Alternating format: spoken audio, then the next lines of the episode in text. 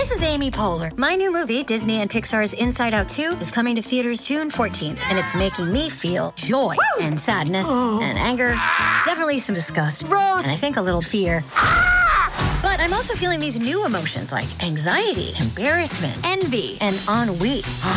It's what you call the boredom. Okay, that one was weird. It's gonna be the feel everything movie of the summer. Disney and Pixar's Inside Out 2, rated PG. Parental guidance suggested. Only in theaters June 14th. Get tickets now.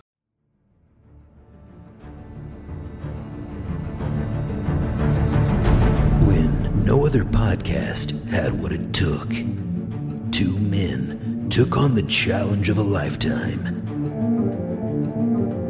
and created That Would Be Rad.